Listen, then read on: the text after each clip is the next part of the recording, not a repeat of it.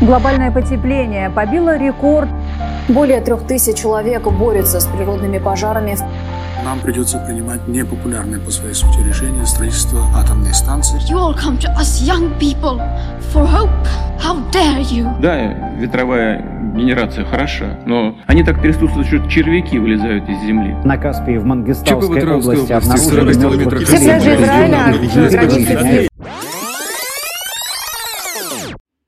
мире много проблем, но решить мы их сможем, только не поддаваясь панике.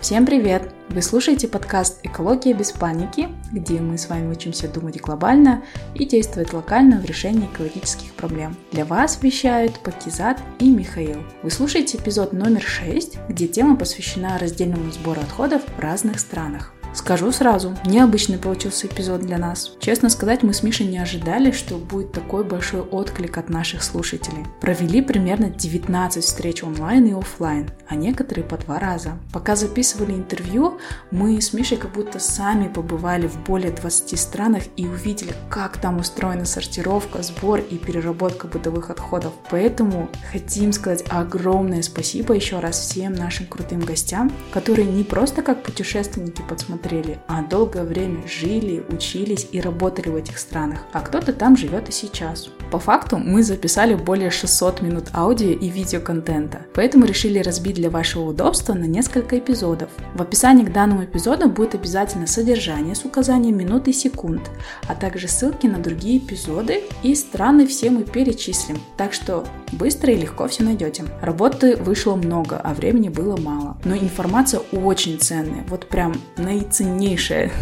Качество звука не везде вышло ласкающим слух, и поэтому за это просим понять и простить. По итогу, в целом, хочется сказать, что может и хорошо, что сортировка и переработка у нас только начинается. Мы сможем взять все самое лучшее из мирового опыта, последние технологии и, что самое главное, не повторять чужих ошибок. Ну все, желаю вам приятного прослушивания.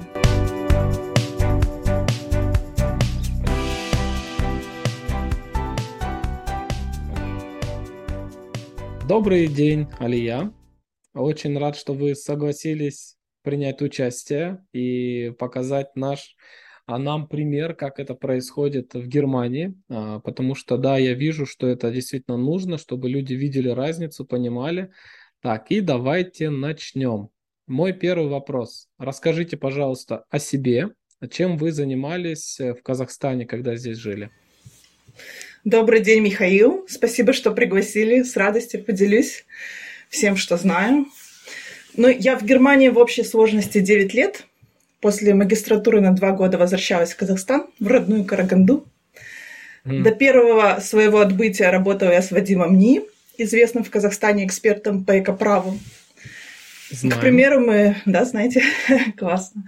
Вместе мы выпустили руководство по развитию экотуризма. В Алмате, когда жила, была активна в велогруппе, инициативной группе В- Вело Алматы. Мы вместе М. продвигали да, идеи создания велосипедной инфраструктуры. В Караганде сотрудничала с Экомузеем, запускали проект вместе в Мангостауской области по улучшению доступа населения к экологической информации. И уже на расстоянии из Германии вместе с коллегами из Казахстана создали премию для молодых экоактивистов Терешкевич Award, которую вы знаете хорошо, эту премию. Да. В память, о- да, это премия в память о нашем друге и соратнике Дмитрии Терешкевиче. И я бы вернулась в Казахстан после того, как э, завершила работу над своей кандидатской, если бы не встретила здесь в Бремени своего будущего мужа. И теперь я здесь. Вот, значит, муж ва- вас увел с нашей стороны, забрал. Прекрасно, это очень круто. Ваши проекты, ну, до сих пор живут, ну, вот, э, приносят пользу. Ну, вот, я думаю, вам очень приятно это осознавать, ну, вот, когда ты делаешь э, что-то, и это действительно приносит большую пользу. А чем сейчас занимаетесь в Германии? Что делаете? Э, В целом я отдыхаю после защиты кандидатской. Попила на моей кровушке. А, Живу, живу в Бремени, который э, является, в городе Бремени, который является в то же время самой маленькой федеральной землей в Германии, э, с населением около 600 тысяч. Mm-hmm. Развиваю свой один экологический ресурс Ecostan News, веганский ресурс Три Вегана. Продолжаю сотрудничать со своей самой любимой природоохранной организацией в Казахстане, Казахстанская ассоциация сохранения биоразнообразия. Еще есть планы, не связанные с, с охраной окружающей среды. Это открытие небольшого гостевого дома по типу Airbnb. Но пока с этим у меня торможение. А, ну здорово. Даже находясь в Германии, вы, получается, для нашей страны продолжаете развивать экопроекты. Круто. Супер.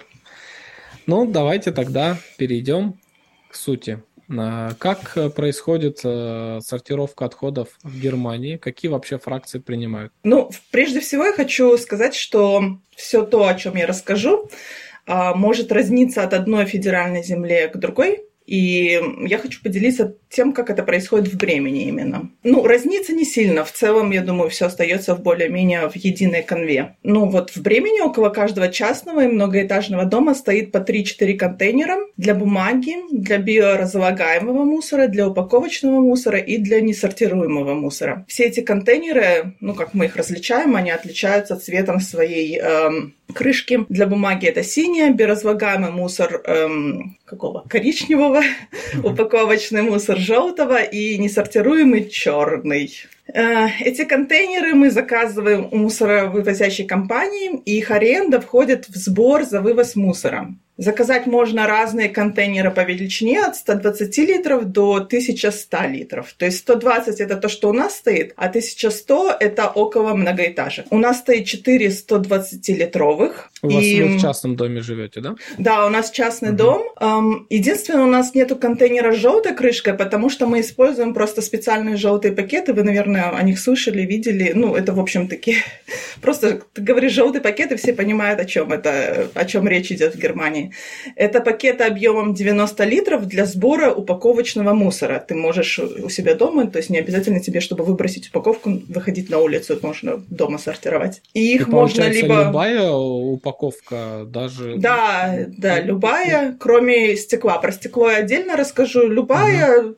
э, комбинированная ну, кроме бумаги. Бумага, картон, она в отдельный, э, в отдельный контейнер – и вся упаковочная, э, э, упаковочный мусор, то есть это алюминиевые разные, пластик всевозможный, комбинированная упаковка, все идет вот в желтые пакеты, либо в, в контейнеры с желтой крышкой. И эти э, пакеты можно либо заказать на Амазоне за деньги, либо просто mm-hmm. можно поехать в специальную точку и, и взять их бесплатно. И вот в Бремени таких 100, более 100 точек, э, и мы выезжаем периодически на велике до нашей точки и берем по одному, по два рулона для нашей семьи. А эти пакеты, они не многоразовые, да? Они не многоразовые, это очень тонкий пластик. Э, видимо, и они потом перерабатываются вместе с этим упаковочным мусором. Э, ну угу. вот э, вариант многоразовый это будет как раз контейнер. То есть мы могли, могли и можем заказать себе тоже 120-литровый контейнер с желтой крышкой и собирать упаковочный мусор туда. Но вот нам пока что удобнее с этими желтыми пакетами иметь дело. А пакеты потом вы куда одеваете? Отвозите а вместе или с пакетом вот как раз хотела рассказать, как забирать uh-huh. мусор. Забирает мусор каждую неделю. В нашем районе по понедельникам это происходит. По очередности в эту неделю забирали бумагу и упаковочный мусор, и в следующую био и несортируемый. А био, получается, там остатки еды имеете в виду, да? А, би- биоразлагаемый мусор – это остатки еды, эм, эм, испражнения мелких животных, насколько я знаю. То есть, допустим, кошки, а, собаки, их, их нет. Э, от кошек и собак, если что-то есть, то это нужно в несортируемые, это потом зажигается. А от мелких эм, можно туда, и, насколько я понимаю, этот биоразлагаемый мусор потом из него производит компост, либо биогаз. Угу. А, но у нас э, давно не было биоразлагаемого мусора, а, потому что я его компостирую у нас в саду. У нас стоит два компостных бокса, где-то каждый объемом по одному кубическому метру. И мы уже лет uh-huh. года три выбрасываем туда весь, все наши э, остатки несъеденной еды, что-то когда испортится, или, допустим, от наших свинок, вот все, что с сена и их какашки, испражнения, мы выбрасываем uh-huh. туда, то есть это только хорошо, видимо, для компоста, обогащение. Да. И потом я этот компост использую себя на участке, либо для растений. А как-то стимулируют э, вот э, я, например, разговаривал там в США, там у них, например, контейнер у них, э, который, где recyclable отходы, они за него не платят, бесплатно их вывозят. А те, которые не перерабатываемые, они за него платят, в зависимости от объема. То есть это стимулирует создавать меньше отходов, которые не перерабатывают. У вас как-то это сделано? Ну, у нас получается так, что мы за вывоз мусора платим 60 евро в квартал. То есть вот на размер нашей семьи это 60 евро в квартал, в год 240 евро. И потом uh-huh. я посмотрела, как это разбивается. То есть там идет какая-то стандартная базовая ставка за вывоз мусора, а, и львиная доля остального и части этого сбора как раз-таки за вывоз неперерабатываемого мусора и за, и за там, вывоз остального мусора, который уже рассортирован, то там поменьше. Но как-то именно вот на уровне домохозяйств я не заметила сильной мотивации. Ну, то есть, допустим, если бы мы совсем не производили, скажем, несортируемый мусор, мы бы отказались от своего контейнера с несортируемым мусором, и, наверное, бы нам тогда из вот этих 60 евро в квартал что-то отняли. Еще я не рассказала про стекло, как мы собираем. Угу. Мы его собираем отдельно и относим в другие специальные контейнеры. Они вот, допустим, ну, видимо, в каждом районе от нас прям совсем недалеко, пешком минуты три. И там мы выбрасываем эти большие железные контейнеры, я не знаю, какой у них объем. А Это мы сдаем. Э, любой там зеленый, коричневый, да, да. черный, но есть... все в одно. Да, все цветное, но можно, насколько я знаю, поехать в специальную станцию, где прям по цветам можно выбросить отдельно коричневое, отдельно зеленое. Это, видимо, для самых вот прям эконутых вот туда. Там можно uh-huh. весь свой мусор на мельчайшие фракции разобрать и все отдельно выбросить. И деньги нигде не дают, да, если приносишь сырье куда-то? Нет, не дают, да. Вот, э, вот вообще в плане сортировки мусора это такая уже часть немецкой идентичности, которой они гордятся. И любой список 10 бывают же такие списки 10 эм, эм, определений или признаков того, что там, ты немец, или 10 выдающихся э, фактов о Германии, и всегда будет что-то о переработке. То есть для немцев сортировка собственного мусора и вообще система переработки, которая в стране существует, это предмет гордости и уже что-то свое такое родное. Интересно, как они это сделали. Ну, внушили. Да, но вообще а.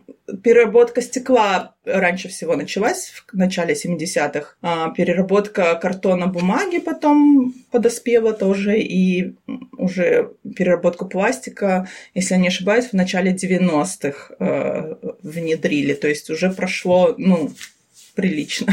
Угу.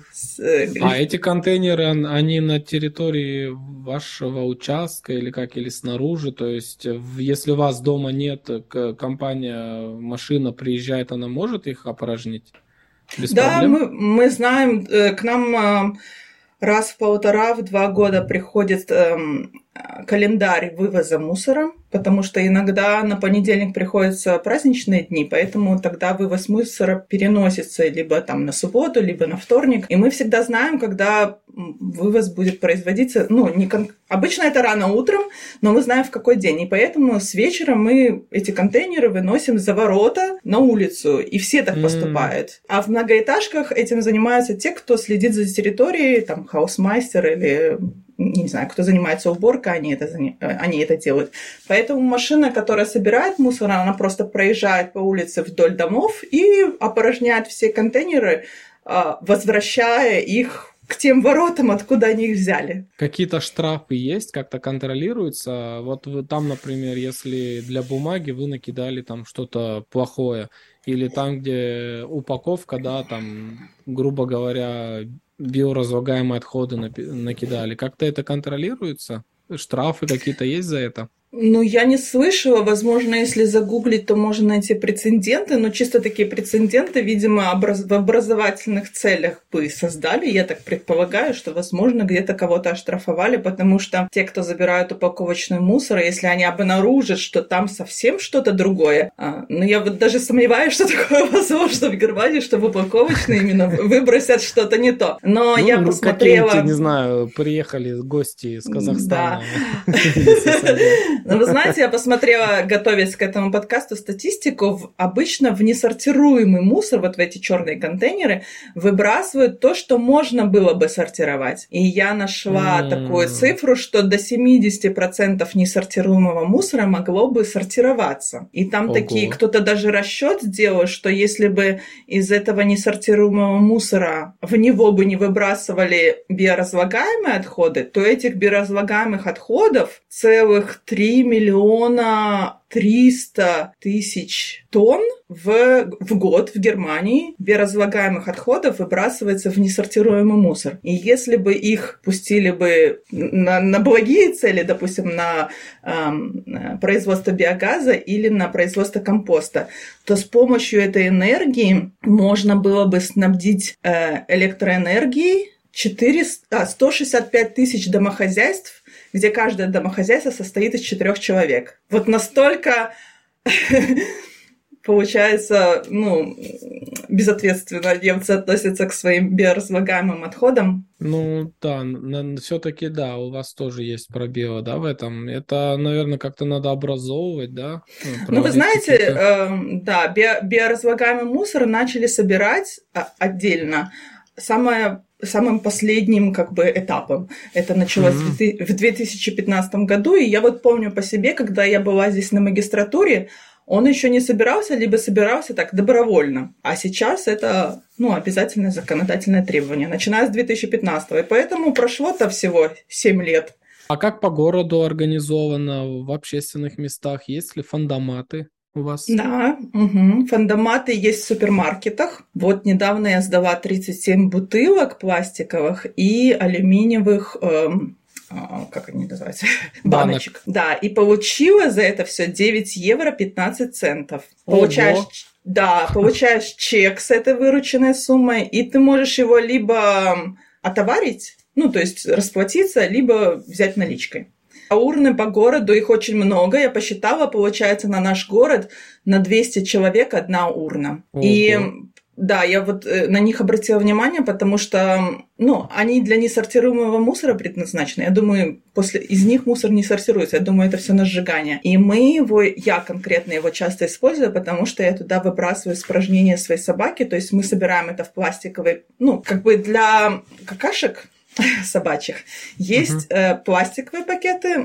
Обычно это то, во что собирают хозяева продукты жизнедеятельности своих питомцев и, и в них уже выбрасывают. Эм, если не собирать, то будет штраф. Максимально это 70 евро, если собака сходила в туалет на детской площадке.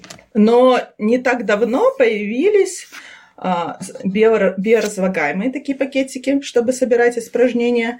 И их, допустим, можно выбрасывать в, в компост, если ты этот компост не хочешь потом использовать для выращивания овощей. А, допустим, если ты хочешь там его использовать для декоративки, там, для цветов, или вообще просто он у тебя стоит, и ты его никак не используешь, просто там перегнивает все, и uh-huh. получается земля, может быть, которую ты по своему участку потом раскидываешь, но не выращиваешь еду. Тогда можно туда вот выбрасывать как раз вот в этих биоразлагаемых пакетиках. А если там, где вы живете, какие-то способы по предотвращению отходов? То есть самое первое, что должно быть, там многоразовая оборотная тара или Zero Waste магазины? Zero Waste магазины есть, но от нас, э, допустим, наш от нас далеко. А, там дороже, Чтобы mm. нам до него добраться, нужно сесть на электричку. Электричка в одну сторону стоит 2 евро 85 центов. То есть, ну, я еще там не бывала. Для меня, допустим, туда-обратно на электричке 5 евро с чем-то. Это, ну, насколько это дороже получается все эти покупки. Поэтому я туда не выезжала. Чтобы не брать пластиковые пакеты в магазине, можно купить многоразовые мешочки. Вот, допустим, как те мешочки, которые я когда-то брала у вас лет пять назад. Я их привезла с собой в Германию, и кассирши говорили, какие классные мешочки, нам тоже такие нужно иметь. И где-то через год-два они появились у нас ну, в открытой продаже почти в любом супермаркете. Можно их приобрести и уже закупаться в них. Ну, хоть в чем-то мы Европу обогнали. Да, да, да. Классно. Так, а есть ли у вас свалки, мусоросжигающие заводы? Есть какая-то статистика вообще, сколько перерабатывается, сколько идет в компост, сколько сжигается, сколько экспортируется, экспортировалось раньше в Китай, может быть, тоже пока он не прикрыл лавочку? Ну вот если говорить о пластиковых отходах, то перерабатывается всего 56%, это по данным 2019 года. Но и эта цифра, хотя она ну, не прям высокая, ну, достаточно впечатляющая, и она даже uh-huh. вызывает критику. Кто-то говорит, что далеко не 56, а меньше. Ну, будем uh-huh. вот отталкиваться, что примерно половина всех отходов пластиковых перерабатывается. Но причина, почему не все перерабатывается, потому что для промышленности дешевле изготовить новое, нежели перерабатывать старое и потом изготавливать из этого старого, из переработанного ну, материала что-то. надо, чтобы скорее нефть закончилась, и тогда они будут думать. Да, да. И вообще Вообще Германия одна из крупнейших экспортеров своего пластикового мусора во, всей, во всем мире.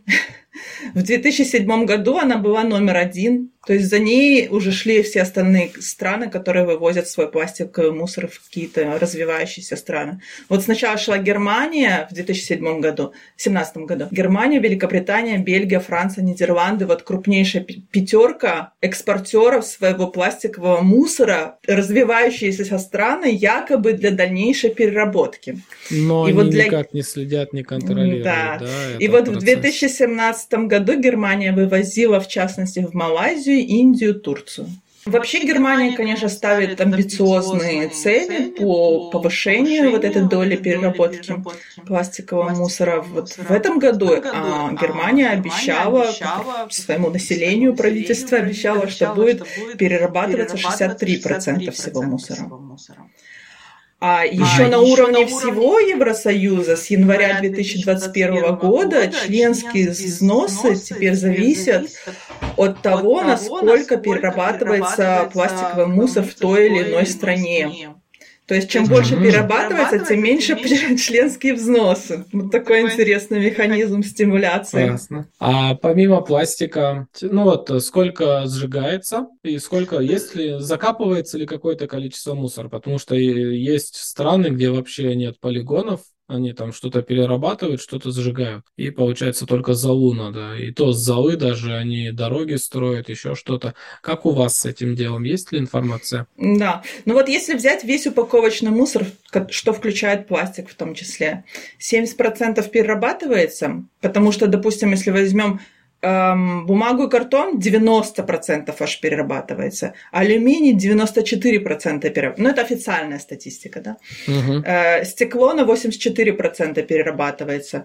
Поэтому в целом упаковочный мусор перерабатывается на больше процент, чем если отдельно взять пластик. 70% значит перерабатывается упаковочного мусора, а остальное либо сжигается для получения энергии, либо вывозится вот в другие страны. Но вообще во всем ЕС Германия в первой пятерке по переработке упаковочного мусора. Сначала угу. идет Голландия и Бельгия, в которых 80% всей упаковки перерабатывается, и уже потом за ними поспевает Германия 70%. Но вообще многие а... производители сейчас тоже нацелены на то, чтобы использовать перерабатываемую упаковку. Я не знаю, насколько это законодательное требование, но сейчас э, очень часто йогурты упаковываются так, что можно снять бумажную этикетку, отсоединить, выбросить отдельно mm-hmm. в контейнер для бумаги, а сам стаканчик с алюминиевой вот этой крышечкой выбросить в контейнер для упаковки. А можете сказать, с какого года вообще начали в Германии сортировать, перерабатывать? То есть как долго длился процесс, э, чтобы прийти к тому, что есть сейчас? Ну вот я как упоминала уже, самая ранняя, раньше всего началась переработка стекла в начале 70-х потом бумага, картон, ну, я не могу точного года назвать, но упаковочный мусор, пластиковая э, упаковка в начале 90-х. То есть, допустим, я когда спрашиваю своего мужа, когда это началось, и были ли протесты, какие-то возмущения, он говорит, я вообще, сколько себя помню, это всегда было. Но всегда была переработка, всегда была раздельная сортировка. Поэтому вот моего поколения либо моложе, они вот с этим родились, с этим растут, ну, для них это просто норма. Забыла сказать самое главное, сколько в Германии mm. производится мусора на душу населения. Потому что это в три раза больше, чем в Казахстане. Ого. В Казахстане, я посмотрела по статистике, э, это 165 килограмм на человека. Это в год. Это да, в год твердых бытовых отходов. А в Германии это в три раза больше, 457 килограмм на душу населения. Потому что здесь вот прям засилье, конечно, упаковочного мусора. Ну, очень большой ассортимент всего в магазинах. Очень часто угу. люди делают тот же ремонт. Забыла сказать вам про, про строительные отходы. Э, для строительных. А, да. Если а у нас есть по, время. Помимо да, у нас а, есть 7 минут. Помимо строительных, еще опасные отходы, электронные батарейки, лампочки. Как с да, этим тоже? батарейки.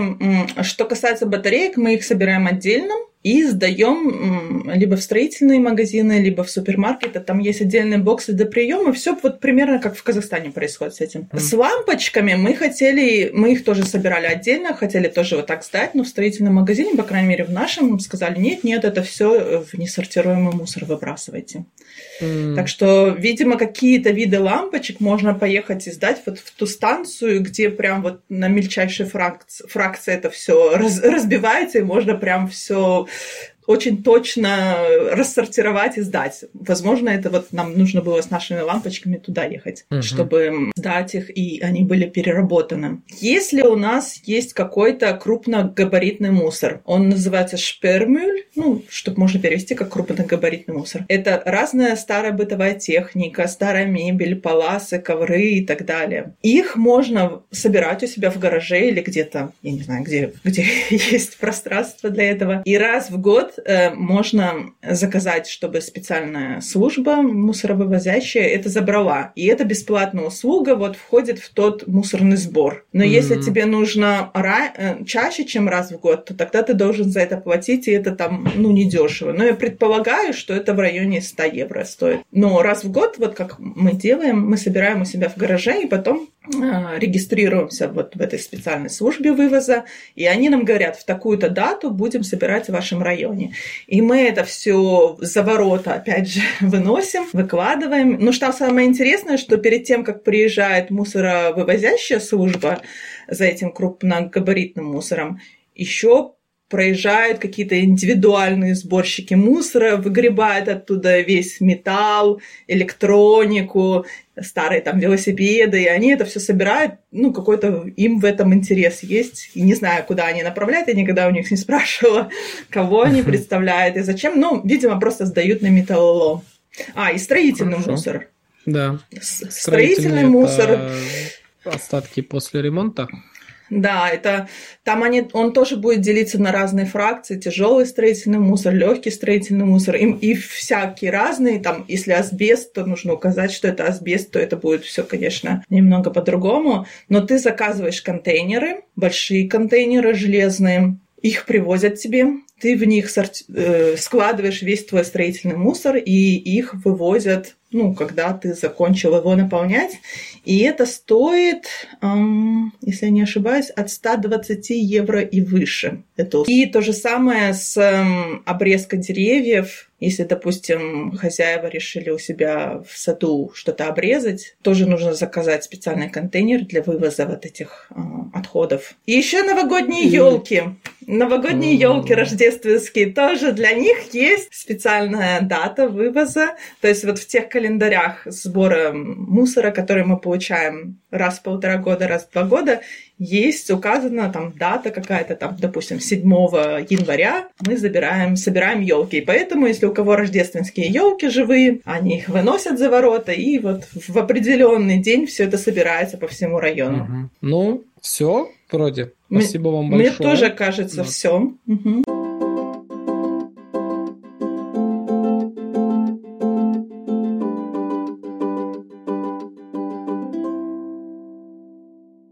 Айгуль, здравствуйте. Рада с вами познакомиться, хоть и онлайн. А, давайте начнем а, наш эпизод, то есть запись нашего эпизода. Хочу вас поблагодарить заранее за то, что вот вы вызвались, согласились рассказать нам вообще, как обстоит дела с отходами бытовыми в Англии. А, вот, передаю слово вам. Расскажите вот немного о себе, когда вы там жили. Ну, такая кратенькая история. Всем добрый день. Большое спасибо за приглашение. Для меня это первый опыт, тоже очень интересно, немного волнуюсь. Надеюсь, что расскажу все, что знаю о своем опыте. А, я в Англии прожила почти три года со своей семьей. То есть, как настоящие англичане, мы платили налоги, сортировали мусор и делали все английские традиционные дела. А жизнь в Англии очень интересная. А, очень своеобразная. И вот э, из-за сортировки мусора у нас было несколько казусов, из-за которых я прям собирала чемоданы, собиралась уезжать. Было и такое. Айгуля, а в каком городе вы жили? Мы жили в городе Гилфорд. А, это столица графства Сарой, ну, по-нашему Сурой произносится. Это юго-восток а, Великобритании. Классное место, где очень тепло, зелено и здорово. Супер, отлично. А вы там жили по работе? Работал там мой муж, а я с четырьмя из пяти детей а, жила и помогала ему работать, была его тылом. Восхищаюсь вами. То есть у нас было достаточно отходов, которые нам приходилось сортировать. Семья большая, и поэтому опыт у нас тоже большой в этом плане. Угу, все, поняла вас. Ну, давайте тогда переходим к нашим основным вопросам. Расскажите, вот на какие фракции вы делили отходы, то есть виды да, отходов? Там макулатура, пластик, вот какие виды там сортируют? Да, вот смотрите, а, мы жили в частном доме. В Англии стараются жить э, как можно больше людей в частных домах, то есть высоток очень мало, и там очень сильно отличается деление мусора. А мы жили в частном доме, у нас было четыре бака, в которые мы делили мусор. Как это происходило? То есть первый, они отличаются по цвету. Первый бак, куда мы закидывали ресайкл, то есть перерабатываемый мусор, это картон, стекло, не битое, это они обязательно пишут, и пластик. Второй бак у нас был черного цвета, туда мы закидывали все, что не перерабатывается. Третий бак у нас был для садовых отходов. Там тоже есть нюансы, то есть просто так дерево в этот бак не впихнешь. Там обязательно надо его делить на мелкие части, ветки отдельно, травку там отдельно. И маленький четвертый бак, он для пищевых отходов. Что самое интересное, а, кстати, я забыла сказать, что также принимают вещи, отдельно обувь, отдельно ну, верхнюю одежду, но ее принимают не в том доме, где мы жили, да, а в отдельных точках. У крупных магазинов стоят такие огромные баки, которые тоже разделены внутренними секциями, отдельно куда закидываешь обувь, отдельно трикотаж и отдельно такую крупногабаритную. И они перерабатывают, э, то есть часть, часть идет на благотворительные какие-то проекты, часть идет на сжигание, Третья часть идет на переработку. Айгуль, а в какие года вы жили, чтобы зафиксировать? Мы жили с 17 года до 20 года, до начала а, пандемии.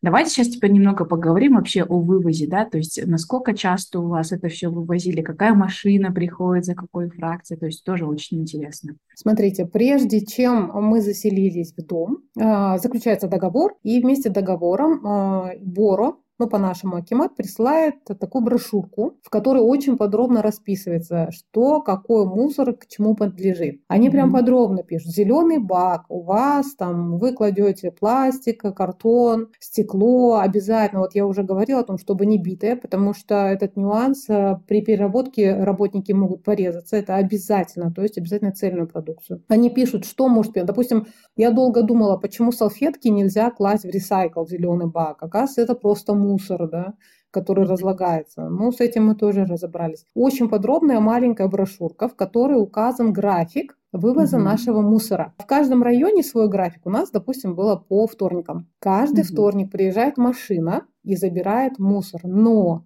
не все мы четыре бака выкатываем. Там есть такой нюанс. Одну неделю э, приезжает мусорка за э, перерабатываемыми отходами, переработанные отходы э, плюс еда. Следующую неделю, через неделю приезжает за другим баком. Допустим, бак черного цвета – это то, что мусор, то, что не перерабатывается, плюс пищевые отходы. Но так как пищевых отходов очень много, англичане выкидывают у них, они очень переживают за свежесть продуктов, продуктов, и поэтому очень много пищевых отходов, то есть не каждую неделю. А перерабатываемый мусор, они выкидываются через неделю, то есть раз в две недели. Mm. Приезжают машины, а, очень рано, очень рано, очень шумят, и это такая была проблема, но мы с вечера выкатывали баки, выставляли, и они mm-hmm. забирали их. То, что нужно выкатывать баки, это обязательно. Они не будут заходить во двор. Если бак не стоит на месте, они просто проезжают мимо. Mm-hmm. То есть они вот эту всю систему а, отработали до мелочей, чтобы mm-hmm. удобно было и работникам, и mm-hmm. хозяевам домов. Хорошо. А, Айгуль, вот я до конца хочу представить, вот смотрите, вот э, условно вторник, эту неделю приезжает машина за перерабатываемыми фракциями вторсырьем. А вы как делите дома? Вот вы стекло отдельно в пакет собираете, макулатуру в пакет и все в один бак вы, выкатываете, да? Вот что это тоже была отдельная для меня урок, так сказать, долгий, к которому привыкала. Смотрите, пакеты, в которые мы выкидываем мусор, перерабатываемый и просто мусор, они тоже делятся по цвету. У нас тоже был с этим связан казус. А, черного цвета пакет, э, куда выкидывается просто мусор, у меня стоял большой бак. Серого цвета пакет, в который выкидывается только ресайкл, перерабатываемый. Моя подруга, чтобы, то есть э, перерабатываемый мусор, он очень объемный, да, согласитесь, вот эти коробки, пластиковые бутылки, и мы научились, меня научили их складывать таким образом, чтобы они занимали как можно меньше места. То есть коробки а, мы разрезали ножницами э, на квадраты какие-то и складывали их. Пластиковые бутылки мы прям так сжимали, плотно выкачивали из них воздух, закрывали крышечку. Стекла мы просто аккуратно складывали вот в этот отдельный. То есть у меня дома тоже стояло два отдельных а, мусорных э, ведра ну, либо в какую-то коробку отдельную я складывала, потом ее перед выходом разрезала, складывала, чтобы она меньше места занимала. Mm-hmm. А что самое интересное, вот скоро Рождество, у них есть отдельный день, называется Boxing Day. После Рождества Mm-hmm. Они прям вот в этой брошюрке помечают, вот там 26 декабря, Boxing Day, готовьте. То есть они разворачивают подарки, много мусора остается. И для этого государство выделяет отдельный день, когда приезжают машины за вот этим вот мусором. Вау. Это тоже такой важный момент, потому что э, я не знаю, как в Америке, в других странах, но в Англии очень трепетно относятся к Рождеству, и каждый подарок они заворачивают э, в фольгу, которая связана ленточками, и внутри mm-hmm. много пластика вот эти вот все нюансы, они отдельно выделяют день, чтобы люди могли расклониться. Интересно. Все для людей, как называется. Айгуль, да, я еще, знаете, хотела вас спросить, а вот как вот у нас мы всегда рекомендуем а, мыть, да, вторсырье перед тем, как его сдавать. Например, те же самые пэт-бутылки, да, с водой, с напитками, ну, с напитками особенно, сполоснуть и просто вот сжать, как вы сказали, и потом передать. Вот как там было? Там тоже в брошюре написано, что рекомендуется, допустим, из-под йогурта, да, вот эти вот остатки противные, которые обязательно сполоснуть, сложить друг в друга. Там это все очень подробно написано. Обязательно бутылки споласкиваются, выкачивается воздух, желательно вытряхнуть всю жидкость, чтобы не образовалась какая-то плесень. Угу. А не весь картон идет в переработку. Допустим, если покупаете какие-то салатики, да, там что-то такое. А некоторые салаты продаются в коробках, которые могут идти в мусор, они сами биоразлагаемые, то есть из вторсырья, что-то такое. А на некоторых на каждой, эм, ну как коробочке стоит метка. Это ресайкл, это не ресайкл, это тоже нам очень сильно помогало. Допустим, коробки из-под соков. Угу. Некоторые можно было выкидывать в мусор, некоторые на переработку. Те, которые на переработку, обязательно мы под кран водой споласкивали, складывали и выкидывали. У меня еще такой вопрос зародился. А вот а, как вот а, действует вот компания, которая вывозит, да, вот люди, которые неправильно сортировали отходы, то есть неправильно там, вынесли вид бака, да, например, или внутри то, что там передается на переработку, там что-то не перерабатываем, или пищевые остатки. Вот как они это фиксируют и что за это людям потом будет.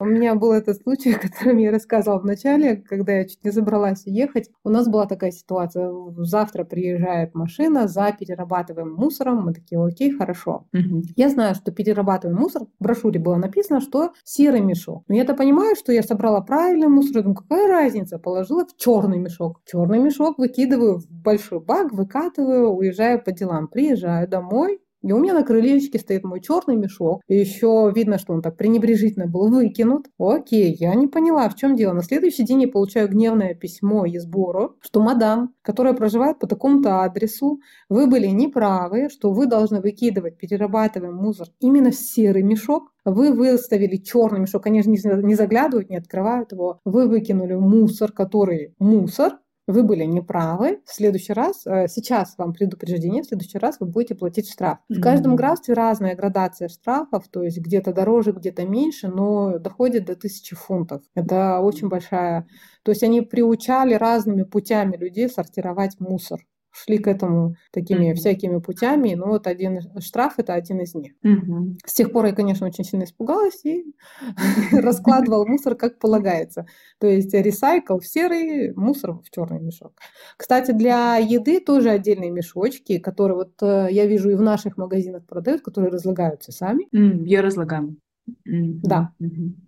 Отлично, супер, потому что это даже все равно уходит в компост, и там он быстро разлагается, же самые пакеты. А потом еще, знаете, хотела завершить, вот вы вначале сказали, что вот одежду, обувь вы как бы отдельно можно отвозить в пункты приема. То есть условно вот эти вот отходы, э, там, макулатура, пластик, стекло, пищевые, это все приезжает машина, а вот такие вот виды нужно самим ездить, да, сдавать. Вы сдавали? Да, я сдавала одежду. Угу. Смотрите, там очень сильно развита сеть благотворительных магазинов. То есть угу. та одежда, которая хорошая, которая мне нравилась, да, жалко выкидывать, я ее отвозила туда. Та одежда, которая мне не очень нравилась, я отвозила к этим бакам. Они э, довольно очень часто попадаются. Во всех крупных центрах точно стоят. Даже возле маленьких магазинов. А, кстати, вот есть такой нюанс, что крупногабаритный мусор, например, матрас, да, как его вывозить? Мусорные машины эти матрасы не забирают. Либо, там есть два пути, либо вы созваниваетесь э, с мусорной компанией и говорите, пришлите, пожалуйста, мне машину. Часто, знаете, бывает такое еще не только за крупногабаритным мусором. Сезон, когда косят траву, ветки, всякое такое, когда слишком много садовых отходов, допустим, да, вызываешь машину, это, конечно, за отдельную плату. Они приезжают, забирают. Либо есть отдельные такие ресайкл-центры, они в черте города, они не пахнут, ничего. Туда только перерабатываем мусор на своей машине, привозишь крупногабаритное и скидываешь там по бакам. А небольшие контейнеры для лампочек или батареек стоят они почти везде. И вот матрасные, вот мебель, поломанные стулья, вот это вот всякое такое. Там большие баки, ну, штук, наверное, 15-20 из тех, которые я видела. И очень mm-hmm. удобно приезжаешь, выкидываешь, чтобы не платить деньги лишний раз. Ну, то есть англичане mm-hmm. тоже и в плане экономии тоже свои нюансы есть. Потом, знаете, очень интересно вот вообще, как в Англии а, пропагандируют а, снижение экоследа, да, условно а, снижать перепотребление. То есть как, как там есть магазины Zero Waste, там условно фандоматы, которые возвращают деньги. Встречали такое? Есть в городе, в котором я жила, в Гилфорде, есть довольно-таки большое пространство, оно поделено на секции. Одна секция, где стоят на разлив а, вещества, которыми мыть, там стирать и прочее, прочее, и там такая табличка висит. Если ты приходишь со своей посудой, тебе скидка 15%. Если ты пользуешься нашей посудой многоразовой, тебе скидка 10%. То есть они поощряют, да, чтобы ты со своей посудой несколько раз приходил. Отдельная секция стоит, там принимают, знаете, участие школы разные, конкурсы, а, как они перерабатывают отходы. Допустим, последний раз был огромный кит, а, на весь вот этот э, магазин, он был сделан из картона из пластика, то есть в этом участвуют дети. Мне очень нравится, что уже со школьных лет, самых ранних, садик, они приучают детей сортировать мусор. Вот прям вот с малышкового возраста дети знают, куда выкидывать огрызки, куда выкидывать пластиковую бутылку и куда выкидывать там мусор какой-то. Отдельно часто проходят вот в этой, ну, в этом пространстве лекции по поводу переработки мусора, тоже был интересный казус. В газете была статья, что одна женщина судилась с крупным магазином из-за mm-hmm. того, что она пишет, я думала, что я купила сумку из кожзаменителя, а когда я пришла домой, оказалось, что это кожа, я получила невероятный шок, что за какой-то кошмар. И, в общем, этот большой магазин выплачивал и моральный там компенсировал ущерб. Ну, тоже вот у них уже это в голове встроенные чипы, mm-hmm. а, но у взрослого поколения 70 ну, плюс, да, Угу. Я так поняла, что это проходил процесс не очень просто. Потому что сама переработка началась в Англии в конце 60-х годов. После многих стран Европы они почти самые последние присоединились к переработке мусора. Mm-hmm. англичане довольно-таки традиционный народ, э, не очень любят введение новшеств. И многим было сложно то есть, ну, считайте, сколько лет, уже почти 50 лет они к этому идут, к осознанной сортировке. Но малыши, школьники, 20 лет, они, у них уже встроено, они уже сортируют, они уже не могут иначе. Супер, отлично. Как раз вот думала вам задать вопрос, вот когда у них началась сортировка, ну, знаете, по сравнению с Казахстаном у них уже давно началось это и большой опыт.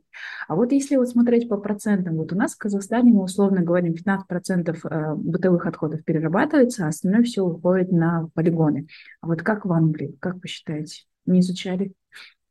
Насколько я знаю, э, на данный момент, во-первых, за последние по-моему, по статистике 7 лет они закрыли три крупных полигона. Для них это ну, большой э, большое достижение, если брать соотношение вот небольшого острова и большого количества людей, которые там проживают. Они стремятся к сокращению, но переработку идет около 40% постоянно. мусора. Они стараются перерабатывать максимально. В самом начале, когда они начали делить мусор, ну, во всяком случае, мне моя соседка пожилая рассказывала, что чуть ли мусор не вывозили в Индию, чтобы там переработка, переработкой. Но так как сейчас производство, прогресс не стоит на месте, они очень хорошо научились перерабатывать. И во многих магазинах часто можно видеть это футболка, это сумка, там еще что-то из переработанного мусора. И угу. люди прям чаще покупают такие вещи. Угу. Отлично, классно. Что бы вы еще хотели добавить в целом вообще про сортировку? Вот очень много услышал моментов, что развитое экопросвещение прям с детского сада это все приучает. Какие еще вот особенности? Вот, вот вы обратно приехали в Казахстан, условно, с чем вы столкнулись, чего вам не хватает, как в Англии, например? Ну, когда мы вернулись в Казахстан, я очень обрадовалась тому, что у нас во дворе стоят э, баки раздельно желтые и зеленые, да, то есть ресайкл mm-hmm. отдельно, мусор отдельно. Мне это очень mm-hmm. понравилось. С детьми держимся, мы разделяем мусор отдельно, и они у меня знают, куда выкидывать. Но м- меня печалит то, что многие все равно то есть можно и в ресайкл-баке увидеть мусор, как-то люди безалаберно к этому относятся. Но я делаю скидку на то, что мы в начале пути. Ну, то есть все через это проходили. Если учить детей в школах, в садиках, кстати, это уже идет у меня малышка, которая 5 лет, она ходит, ходила в экосадик, где их учили сортировать мусор. Потихонечку, потихонечку, aspera ad astra, да, сквозь тернии к звездам. А вы знаете, в Англии я так поняла, что приучалась к сортировке методом, ну, и кнута, и пряника. То есть они и учили, ну и как самое сложное наказание, это через деньги, да. Mm-hmm. А, как я попадалась, да, первое предупреждение, второе уже штраф. Многие так и поступают. И сейчас я вижу. Но в Англии, знаете, тоже тоже есть нюансы. Мы жили в частном доме, но есть и многоэтажные дома, где сложно отследить сортировку. Тут делается акцент на осознанность. Но там тоже бывает э, в некоторых районах, особенно где много приезжих живет, кто не сталкивался с сортировкой мусора, часто бывает, что и смешивают мусор. Mm-hmm. Вот. И об этом часто пишут в газетах, э, в телевидении, призывают к тому, что, ребята, давайте будем осознанными, сортировать, поможем природе. Там есть еще такой нюанс, если при покупке автомобиля, да, вот э, выхлопы, чем старше машина, тем больше ты платишь налог. Они очень трепетно относятся к своей экологии, и вы знаете, в городе, в котором я жила, там был свежайший, чистейший воздух, просто потрясающий. Wow. И это во многих э, таких отдаленных от больших городов местах, ну, это mm-hmm. здорово, что, то есть они не только в мусоре, но и в целом идут к тому, чтобы соблюдать mm-hmm. вот эти все принципы чистоты воздуха и окружения. Mm-hmm. Супер, отлично. Ну, на этом мои вопросы закончились. Вот я вас слушала с удовольствием, Айгуль. Я так рада, что у вас был такой классный опыт. Надеюсь, он не последний. Вы увидите еще другие Спасибо. страны, чтобы можно было сравнить. Вот я лично просто хочу вам сказать Рахмет за то, что вы продолжаете да, сортировать отходы, несмотря на то, что у нас не такие идеальные условия, как в Англии, но тем не менее вы соблюдаете все правила, еще при этом поддерживаете это ну, как бы начало в своих детях, вот, потому что наша молодежь в будущем именно в Казахстане все равно будет сталкиваться с разными экологическими проблемами. Вот, ну, ладно, не будем уходить так глубоко, но, да, Рахмет вам большой. Вот, давайте Спасибо вам за приглашение. Сделаем фотографию. Спасибо вам, ребята. Я очень рада, что есть такая инициатива. Вы наше будущее на самом деле. И это не пафосные слова, это правда. Это на самом деле так и есть. Так держать. Не сдавайтесь, только вперед. Все, хорошо.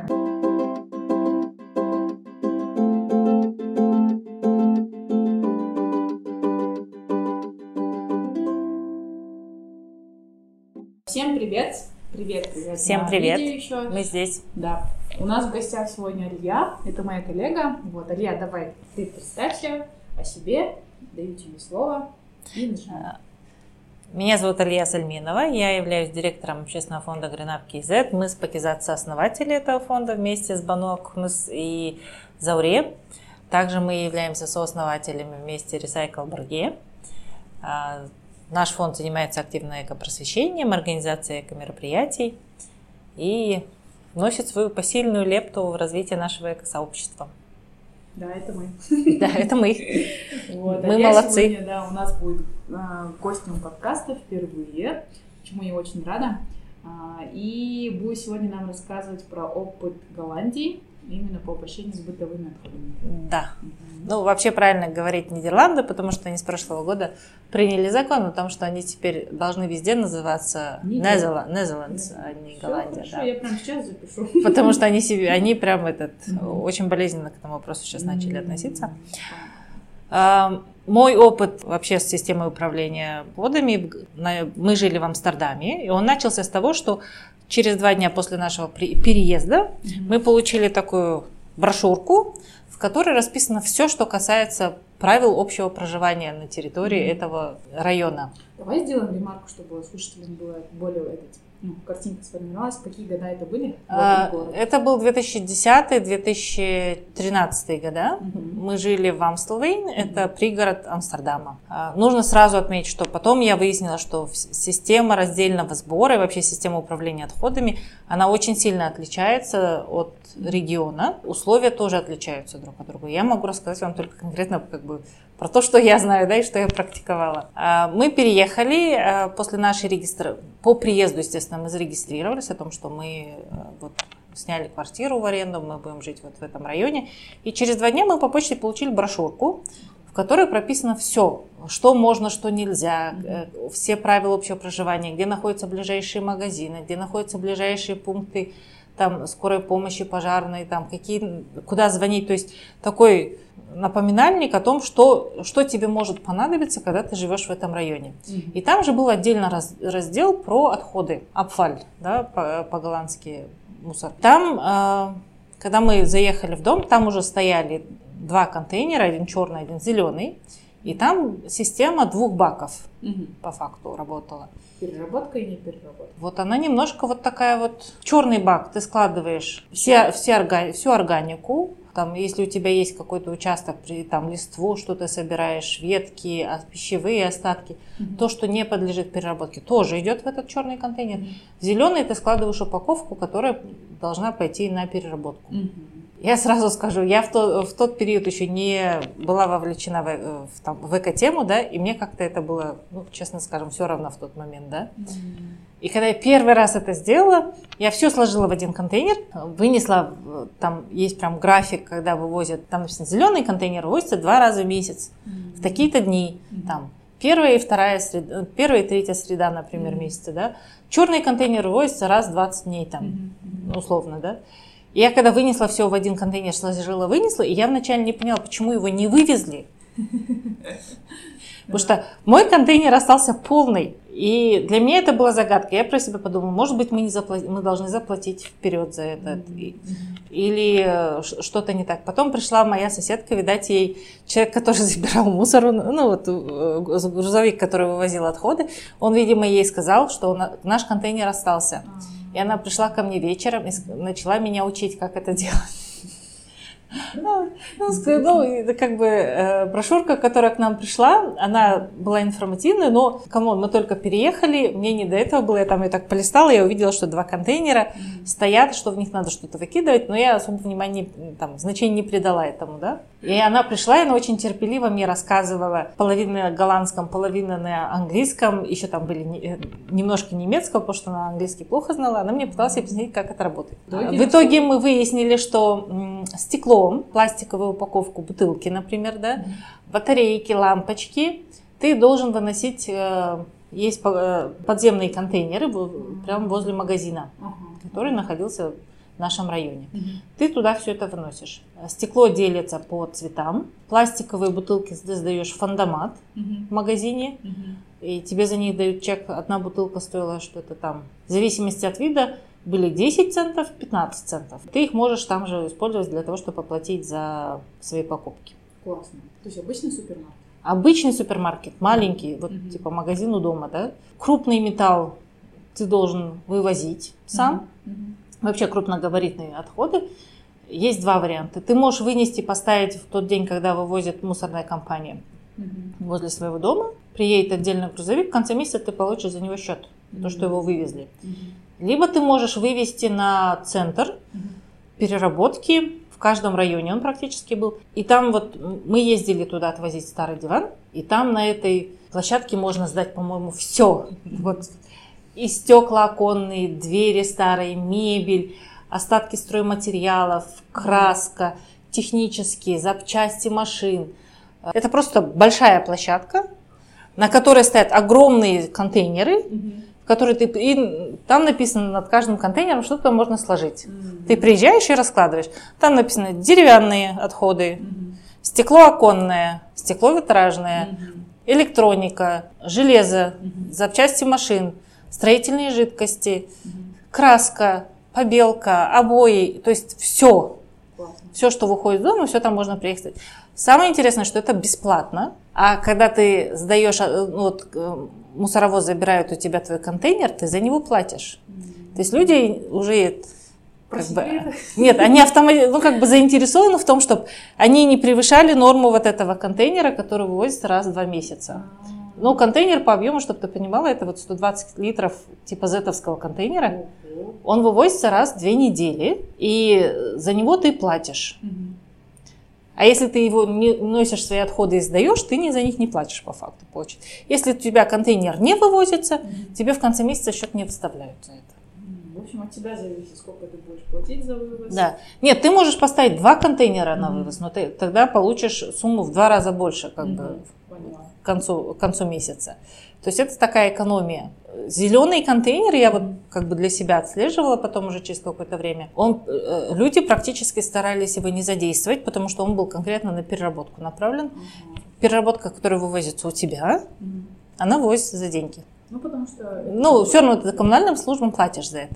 Но если ты разносишь это все сам, ты за это не платишь. Соответственно, твой счет в итоге месяца будет меньше. Как вы делали? Мы, мы это все сдавали. Угу. Потому что, во-первых, это было очень удобно. Ты идешь в магазин, и вокруг магазина создана инфраструктура, а, где ты все это можешь дать. Там mm-hmm. же стоит контейнер для приема вещей, например, ненужных, одежды, одежды на благотворительность. Да? Там же можно сдать бутылки из-под напитков, там же можно, если тебе не нужна тара, например, от молока, молоко продается в пластиковом контейнере, ты его можешь там оставить, mm-hmm. его у тебя, за, тебе за него, за молочную тару не платят, но mm-hmm как бы ты от нее избавляешься да, экологичным способом, за это ты не платишь уже по факту. Но мне больше всего понравилось прям, я прям обратила такое внимание, и мне это нравилось и нравится до сих пор, то, как в голландской системе выстраивают правильное отношение к отходам, начиная с детского сада. Детей водят на экскурсии. Потому что, ну, в тот момент для меня было это как бы немножко дико, mm-hmm. потому что до экосознания я еще не дошла, да. Но сейчас я понимаю, что это был прям очень крутой такой кейс. Дети там учительница пишет там родителям, да, завтра у нас экскурсия в магазин, передайте с ребенком две пластиковые бутылки. Они идут с этими двумя пластиковыми бутылками Все, всех детей учат, как сдавать эти бутылки в фандомат. Они получают там свои 25 центов, mm-hmm. на которые могут купить там леденец, ну, на тот момент можно было купить, да, mm-hmm. там конфетку, жвачку. И они это покупали и шли довольные домой, да. Либо они ходили вот сдавать стеклянные бутылки. А со стеклом там есть еще момент того, что ты можешь сдавать его с 9 утра до 8 вечера. Mm-hmm. Потому что за счет звука, чтобы не шуметь, то есть в ночное время, если ты начинаешь выкидывать, тебя могут оштрафовать, там соседи могут выйти поругать тебя, да? Но для детей это было прям такое очень э, интерес, увлекательное занятие, mm-hmm. когда они ходили и скидывали бутылки, и когда бутылка там разбивалась, все начинали хлопать тебе за то, что ты правильно выкинул бутылку. Слушай, я же правильно поняла, вы жили в квартире, то есть это была многоэтажная квартира? Нет, мы жили в доме, такой вот таунхаус, когда А-а-а. много домов в одном здании, да, А-а-а. у каждого просто свой отдельный выход. Просто вот интересно, как в квартирах многоэтажных? Как у них в квартирах многоэтажных я могу рассказать вот по тому опыту, который я, видела, да. Mm-hmm. Тоже там на, на два контейнера? Как, как? Там немножко по-другому. Там есть пакеты. А, прозрачные пакеты. Чтобы все видно. Да, в которые ты складываешь переработку. Mm-hmm. И по нему понятно, насколько правильно ты разделил. Да, и там видно, все, все ли у тебя внутри лежит mm-hmm. правильно или неправильно. Mm-hmm. Все остальное ты выбрасываешь в общий контейнер, mm-hmm. который там есть.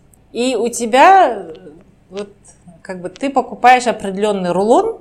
да, вот там 10 пакетов в рулоне угу. за определенную сумму. Угу. То есть ты, э, твоя плата за, за вывоз этого отхода уже заложен в стоимость этого пакета по факту. Интересно. Ну, это, с одной стороны, логично. Да. Но тоже пакет тоже производит.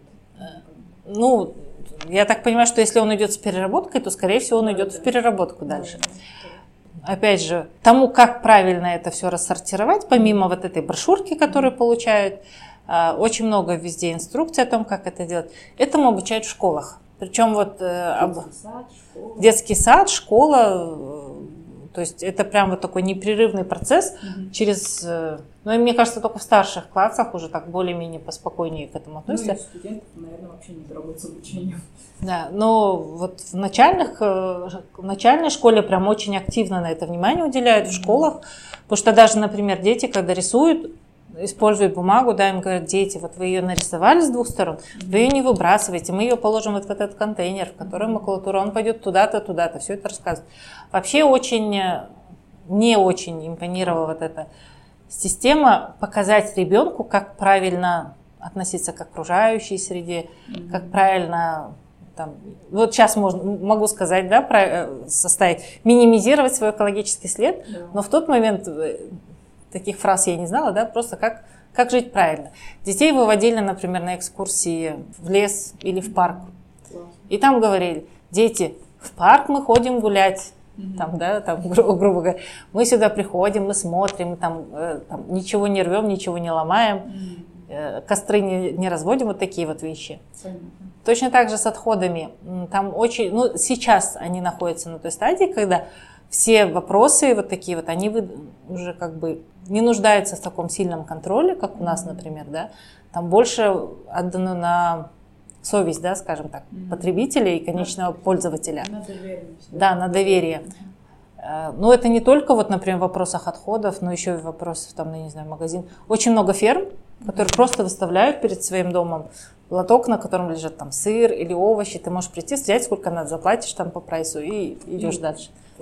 И это, наверное, как-то накладывает больше ответственности, потому что ну, я ни разу не слышала, чтобы э, кто-то вот с таким магазином обманул кого-то пока мы там жили. Потому что для, для меня это было вот вначале это было прям дико. Mm-hmm. Стоит э, там стол, да, на котором лежат кусочки сыра упакованные, да, на каждом сыре написана его стоимость, и рядом стоит банка, в которую ты должен положить эти деньги. Никто эту банку не забирает, mm-hmm. никто этот сыр не забирает без оплаты. И точно так же с отходами очень много вопросов, которые идут на твое личное решение, на твою личную ответственность. Если ты кого-то можешь обмануть, сам себя что ты не можешь обмануть. Ты ну, идешь и делаешь так, как оно должно быть. А как вообще с пищевыми органикой? Ну, насколько развит компост, там, компостные установки, или это все прям отдается мусоровозящей компании? А, вот мусор, в основном мусоровозящие компании вывозят, да, вот mm-hmm. в жилых кварталах. А, я знаю, что ввиду того, что в Голландии очень много теплиц, mm-hmm. очень э, хорошо развито сельское хозяйство. Сельские хозяйства многие принимали пищевые остатки, органику, для, да, для, ну, вот, населения, для того, чтобы использовать у себя в хозяйстве. Кто-то там делал э, компост, кто-то делал удобрения, кто-то просто обогащал почву да, свою. Но это прям очень было развито. Ну, И сейчас, наверное, уже более развито, чем в то время, да, когда были. Да, но учитывая, что вот, например, вообще сама как бы территория Голландии, она же относительно маленькая, mm-hmm. Вот, э, я уже потом, когда вот э, стала вовлекаться в эти вопросы, да, mm-hmm. я начала изучать для себя. А, вообще реформа обращения с отходами в Голландии началась в 80-х годах. Вот, вернее, сам, сама практика раздельного сбора, она началась в 50-х годах. активная программа. Да, потому, потому что это, это все начало внедряться вот прям во все структуры. Mm-hmm. Это начало везде массово обсуждаться, показываться, mm-hmm. потому что к 80-му году 35% территории Голландии были заняты полигонами. Да, и их было более тысячи, тысяча сто с чем-то там полигонов, ну и свалок, соответственно, да. И на текущий момент только 2% территории Голландии заняты и вот они так сократили, да. начиная с 80-х годов. Да. да. Классно. Они сократили. А на текущий момент у них показатель считается, что они 8, почти 74,80% процентов занимают, э, перерабатывают. Но тут нужно отдать, как бы сказать, что часть из этого это сжигаемые отходы. Ну, Waste да. to energy у них есть. Да, у них да. Э, это развито. Люди относятся к этому по-разному. Но при этом у них же классная система сортировки, они перерабатывают или отдают, по крайней мере. По проценту сколько? А, вот чистой переработки, если не брать waste to energy, 54%. А, но при этом а, нужно отметить, что раньше Голландия очень много пластика отправляла. Ну, многие же страны. Там Вьетнам отправляла, в Индонезию, по-моему. И даже когда вот где-то в шестнадцатом году, что ли, там был такой грандиозный скандал mm-hmm. о том, что э, пластик не перерабатывается на территории Голландии, а mm-hmm. отправляется в третьи страны. Да. Сейчас они, да, нет, они развивают переработку на своей территории, mm-hmm. но при этом нужно отдать должное, что где-то с 2010 года, наверное, у них mm-hmm. ориентир не на переработку, mm-hmm а на сокращение отходов. Ну, изначально вот то, что мы да, говорим, нужно начать с сокращения. Да, потому что, да, точно так же, как, например, говорится о том, что переработка – это решение уже последствий проблемы, mm-hmm, да. а предотвращение образования отходов – это вот как бы первопричина, да, mm-hmm. можно решить.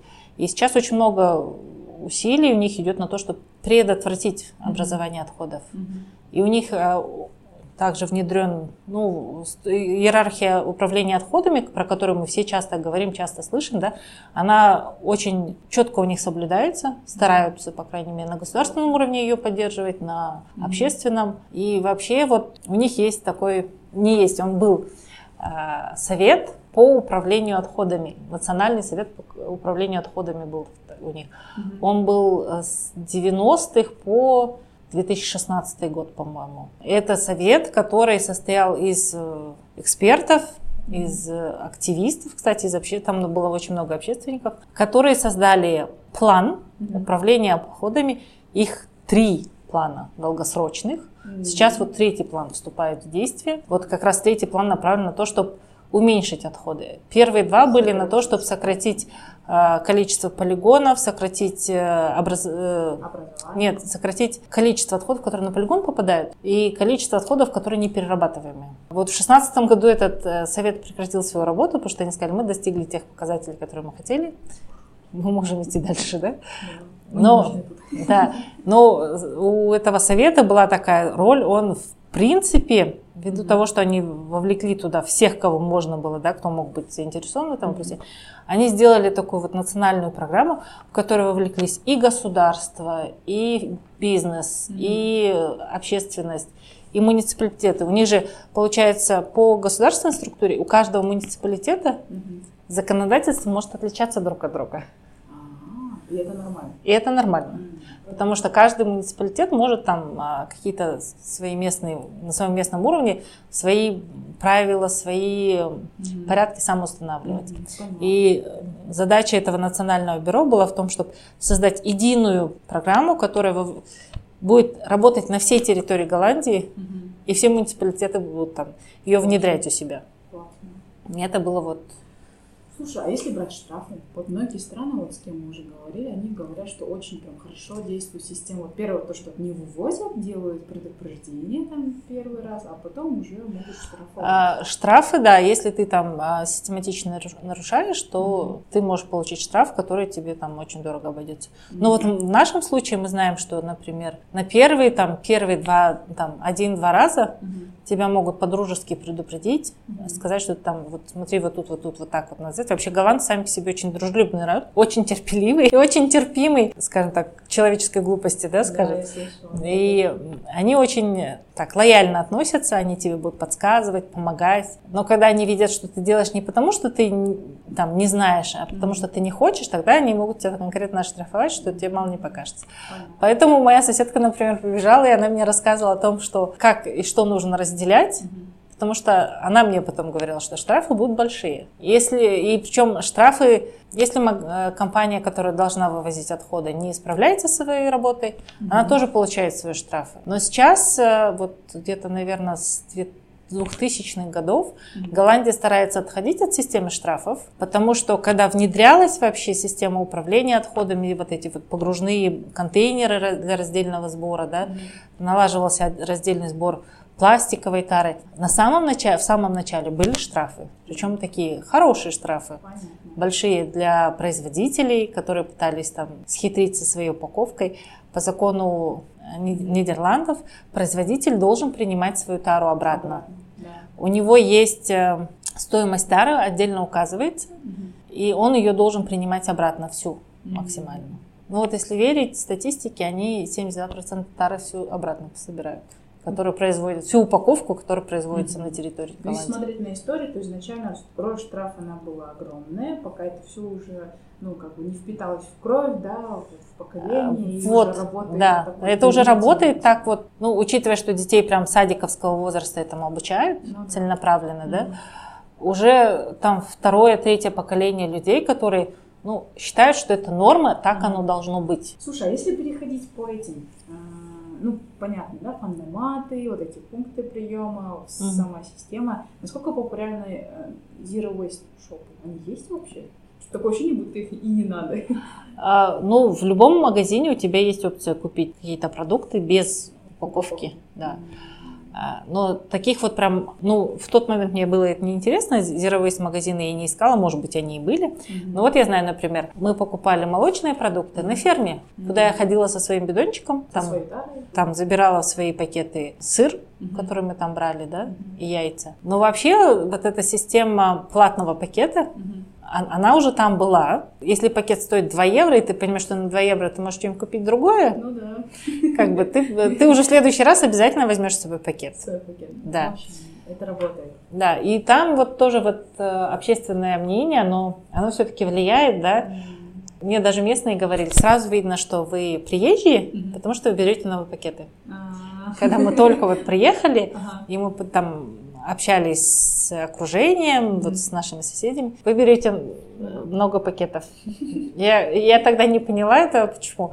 Потом уже через какое-то время мы вот видели, что окружающие так делают, а мы тоже так начали делать. Мы использовали свои сумки. Там очень популярны э, блошиные рынки. Mm-hmm. И это прям такой отдельный тренд, на который люди ходят. Это прям такое хобби для многих было. И если в обычные дни ты там должен платить за то, чтобы э, там где-то встать, да, и продавать свой товар. На день рождения королевы, ну сейчас уже день рождения короля, да, у них король же сейчас. Mm-hmm. Это там день, когда ты можешь бесплатно выйти прям хоть у своего дома или в любом другом общественном месте и продавать то, что тебе не надо дома. И вот э, в, в Амстердаме, например, парк он в этот день он превращается в огромный блошиный рынок, где продают все. Интересно. Э, школы очень часто практикуют такую практику, да, когда дети приносят то, что им не надо, игрушки, и у них такой change market, они меняются на то, что там, в, да, там в, в кругу своей школы, да, например. И это очень популярно, это вот такие вот активности, которые прям этот люди туда приходят э, не сколько там э, что-то купить даже, а сколько вот, вот в этой атмосфере потусоваться, когда все друг к другу хорошо относятся. Классно. Ну и классный нетворкинг, его никто никогда не отменял. Да. Я просто знаю, например, э, когда в Амстердам и все вот пригороды да, Амстердама, mm-hmm. они все ехали в парк, потому что там большой блошиный рынок на день рождения короля. И это был прям такой вот Класс. день отдыха. Последнее Абсолютно. слово за тобой. Добавь, что ты вообще хочешь еще что-то добавить по Нидерландам? Я бы очень хотела, чтобы а, вот эта вот образовательная часть, которая вот, пусть она будет как в Нидерландах или как в Германии, я не знаю, но она бы ой, вот, внедрилась наконец в нашу школьную систему, mm-hmm. и наши дети с самого раннего возраста приобщались к ценностям экологическим. Это вот прям такой у меня... Поэтому мы занимаемся просвещением да, на всех уровнях. Это вот э, мое пожелание всем нам, нашему сообществу, нашему городу, mm-hmm. потому что все, все ценности в человек закладываются в самом раннем возрасте.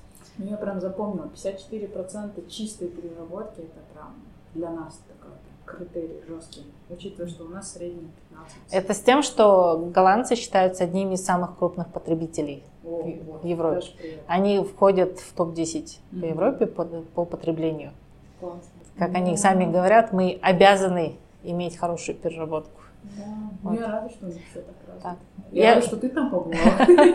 Ну, честно скажу, э, годы жизни в Голландии, это был прям такой прекрасный период. Я все надеюсь, что мы туда вернемся, я покажу детям. Видишь, как классно, у тебя есть чем сравнивать. Кстати, ребята, Алья жила не только в Нидерландах, но и в других странах, но мы сегодня решили именно про рассказать именно про Нидерланды. Да. А вашему подкасту я желаю, чтобы было много-много слушателей, которые впитывают всю энергию и всю, всю информацию, которую рассказываете с Мишей, потому что это очень полезно, это очень правильно. Mm-hmm. Всяческих успехов вам. Рахмет большое. Давай скажем ребятам на камеру. Всем пока.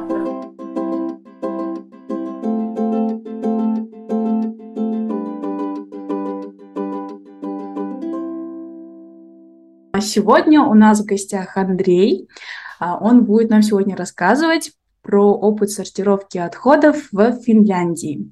Андрей, прежде чем начать, я хочу, чтобы вы себя представили, потому что каждый человек, наверное, э, лучше себя представляет, и, наверное, будут какие-то э, нюансы, которые вы еще добавите, почему вы находитесь в Финляндии, да? То есть кто вы и как вы оказались в Финляндии, и в каком городе вы живете? Здравствуйте, меня зовут Андрей, я из города Петропавловска, но последние 15 лет я живу в Финляндии, в городе Эспо. Приехал я сюда, чтобы учиться в магистратуре, и с тех пор остался здесь. Круто! Это у вас уже сколько? Какой год в этом году пошел? Четвертый или? 15 лет. Ух ты, 15 лет! Вау! У меня просто зависть. Ребята, я не скрываю об этом. Все, тогда давайте переходим уже непосредственно к теме нашего эпизода. На какие фракции все-таки вот жители Финляндии, вашего города, возможно, делят э, по видам? Какие там условно пластик, стекло, макулатура? Вот можете про это рассказать? Начнем с этого, да. А, в Финляндии, как правило, отдельно сортируют картон, бумага. Бумага – это газеты, реклама, конверты, стеклянную тару, металл, пластик, смешанные отходы. Также есть опасные отходы, электроника, батарейки, текстиль, мебель. Практически все можно отсортировать. Ух Сортировка, она как бы начинается, да, вот из дома, и сортировка, переработка, утилизация, она уже как бы давно превратилась в ежедневную рутину, и это такой простой и практический способ, с помощью которого а, вы можете самостоятельно принести как бы, пользу окружающей среде. И в Финляндии это очень сильно распространено. Классно, звучит прям реально суперски. А, Андрей, подскажите, а вы живете в квартире или в частных домах? Потому что вот сколько мы слушали ребят, наших гостей, это прям оказывается есть а, приличная разница, вот именно как процесс этот сам устроен, сортировки. Я живу в своем доме, но в Финляндии как бы разницы я особо не вижу между сортировкой mm-hmm. мусора в домах и сортировкой мусора в квартирах. А, окей, в вашем доме тогда вы как дома как сортируете, и потом как это все потом передается непосредственно на переработку? Да, вот практически все мои знакомые, так же как вот и мы, компания, в которой я знаю, все разделяют мусор. У каждого домохозяйства есть свои собственные контейнеры. В большинстве своем это четыре типа – био, бумага, картон и смешанный. В некоторых э, домах есть еще дополнительные контейнеры, э, допустим, для стекла или для металла. Выносить свой мусор в мусорные контейнеры другого дома не разрешается. То есть можно использовать только свои контейнеры. Также, к примеру, у более-менее крупных магазинов есть отдельные зоны, куда можно принести и бесплатно выкинуть мусор. А внутри самих магазинов есть вот пункты приема более мелкого мусора, такого как батарейки или лампочки. Вот. А также можно там оставить и а, более мелкие а, электронные приборы. То есть, смотрите, я уже себе представляю. А, вы, получается, делите по четырем видам, потом расставляете в эти баки, а машина сколько приезжает? То есть, условно, там, неделю один раз или в месяц несколько раз? Это как договориться в домоуправлении. То есть у нас в наших домах у нас 7 контейнеров, то есть 7 mm-hmm. различных видов, а и в зависимости от того, какой контейнер наполняется быстрее, так и приезжают. К примеру, биомусор вывозят два раза в неделю, а смешанный мусор вывозят раз в две недели. Mm-hmm. Соответственно, картон, пластик или металл или стекло, это тоже в зависимости от наполняемости. Андрей, я, знаете, хотел уточнить, смешанный мусор вы имеете в виду именно то, что уходит на переработку, да, там металл, стекло, пластик? Смешанный мусор это называют то, что э, осталось после первичной переработки. То есть э, разделение. Если вот мы не знаем, куда этот мусор выкинуть, то есть нету для этого контейнера у нас или мы это не разделяем, оно уходит в смешанный мусор. Это mm-hmm. смешанный мусор, э, обычно его сжигают. То есть у вас тоже хорошо развиты мусоросжигающие заводы, отлично.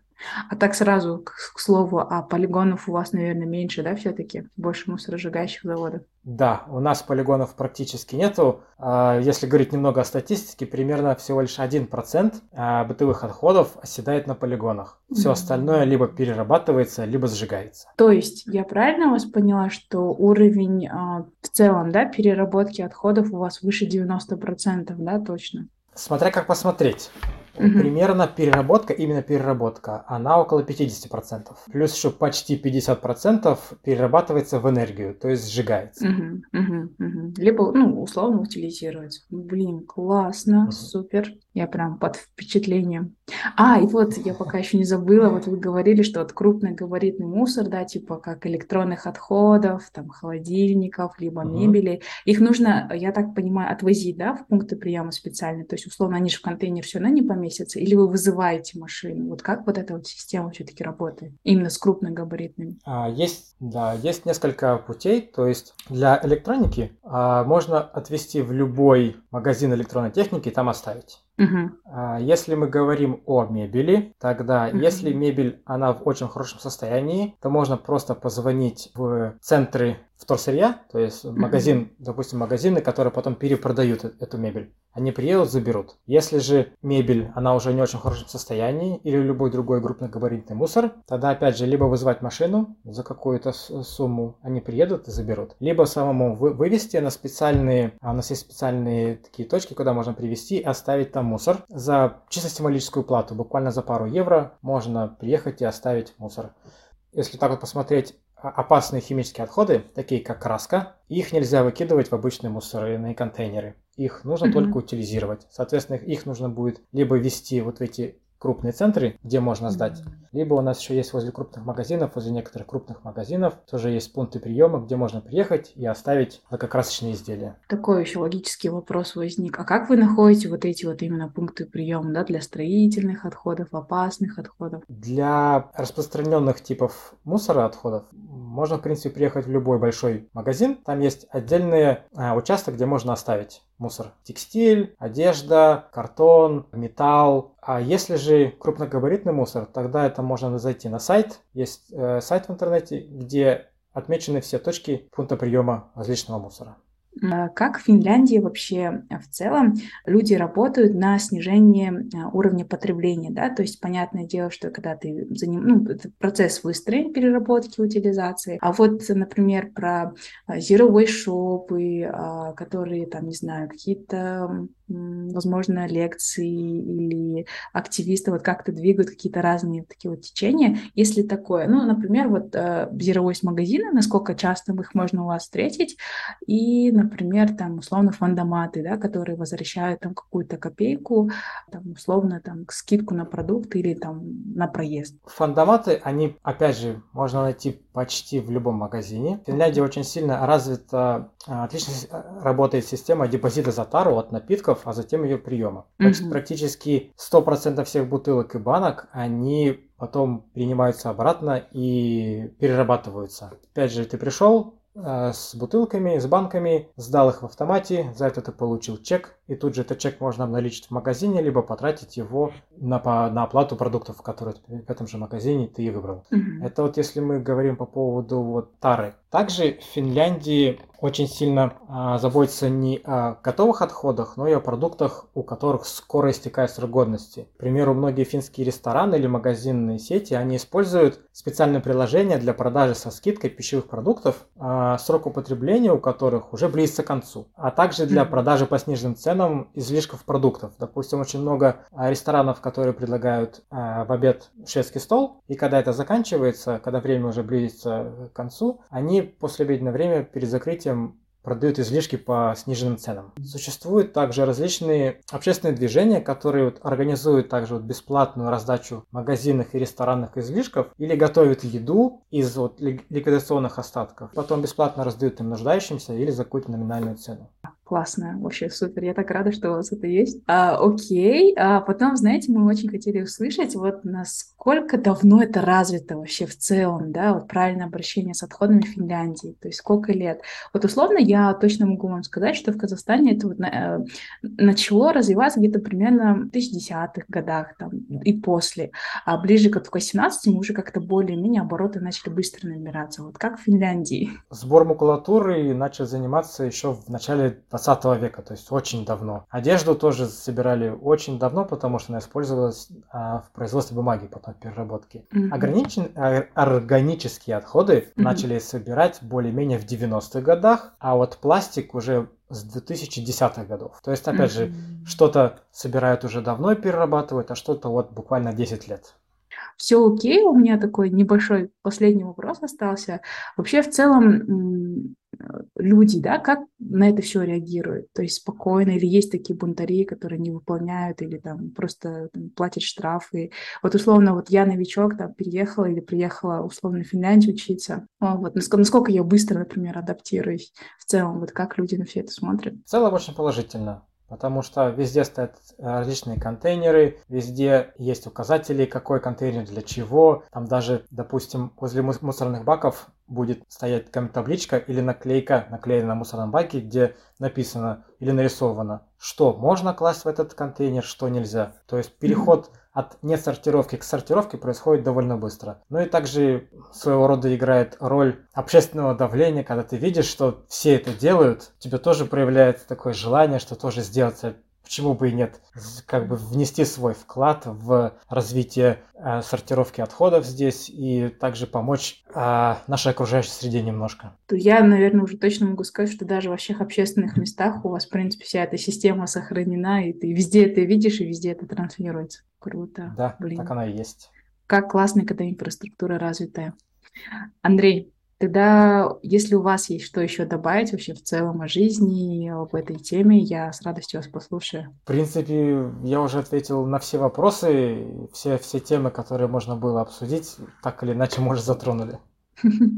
Классно. Это был самый такой четкий а, эфир, запись, прям прям точно-точно по времени. Я так рада, сразу видно, что вы собраны, что вы знаете, что и как говорить. Вот от имени моего коллеги Миши, меня и наших слушателей подкаста «Экология без паники» хочу вас поблагодарить за то, что вышли на связь, э, согласовали время, рассказали все. Вот. Хочется вам пожелать только всего самого хорошего, чтобы это, в принципе, да, это как бы вы не останавливались на этом уровне в плане вот обращения с отходами, а достигли еще высших показателей. Вот, все-таки не сто процентов, есть куда стремиться. Все, Андрей, да, Рахмет вам большое за эфир. Спасибо вам тоже. Хорошего развития вашему каналу. Ой, Рахмет большое, очень приятно. Ребята, мы очень надеемся, что данный эпизод был для вас мега полезным и информативным. Оставляйте свои отзывы в комментариях, ставьте нам оценки, сердечки. Нам всегда с Мишей приятно читать и видеть ваши реакции. Подписывайтесь на наши социальные сети, делитесь эмоциями и своими инсайтами. Все необходимые ссылки вы найдете к описанию данного эпизода. Еще раз, думаем глобально и действуем локально. С вами были Пакизат и Михаил. До новых услышаний!